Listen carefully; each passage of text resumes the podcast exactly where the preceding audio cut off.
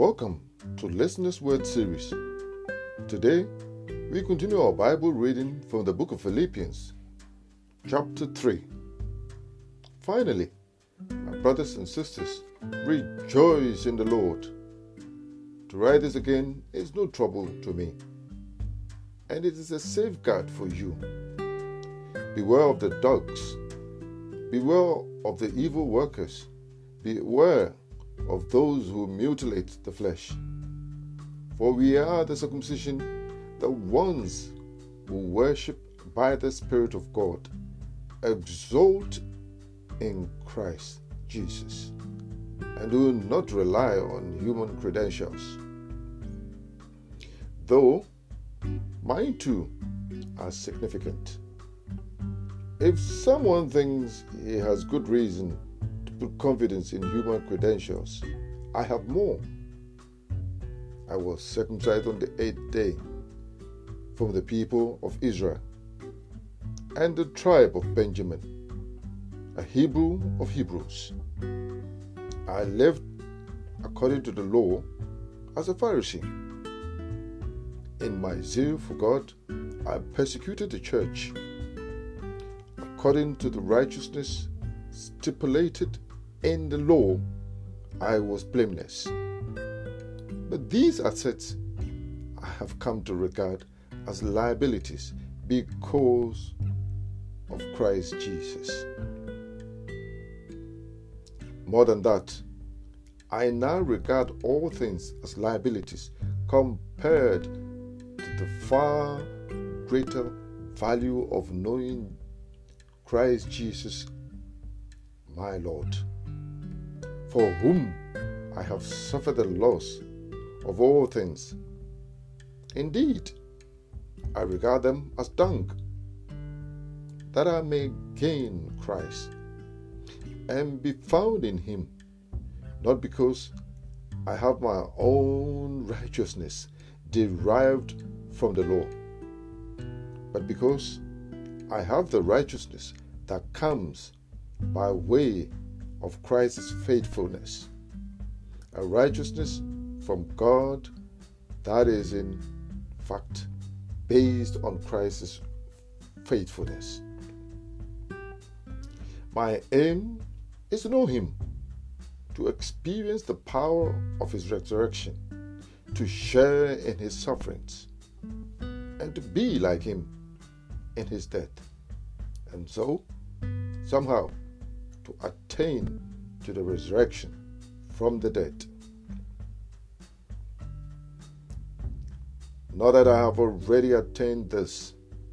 That is, I have not already been perfected, but I strive to lay hold of that for which Christ Jesus also laid hold of me. Brothers and sisters, I do not consider myself to have attained this. Instead, I am single minded, forgetting the things that are behind and reaching out for the things that are ahead. With this goal in mind, I strive towards the prize of the upward call of God in Christ Jesus. Therefore, let those of us who are perfect embrace this point of view. If you think otherwise, God will reveal to you the error of your ways. Nevertheless, let us live up to the standard that we have already attained. Be imitators of me, brothers and sisters and watch carefully those who are living this way, just as you have us as an example. But for many live about whom I have often told you.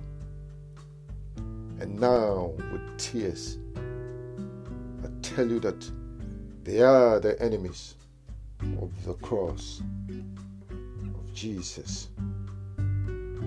Their end is destruction. Their God is the belly. They exult in their shame and they think about earthly things.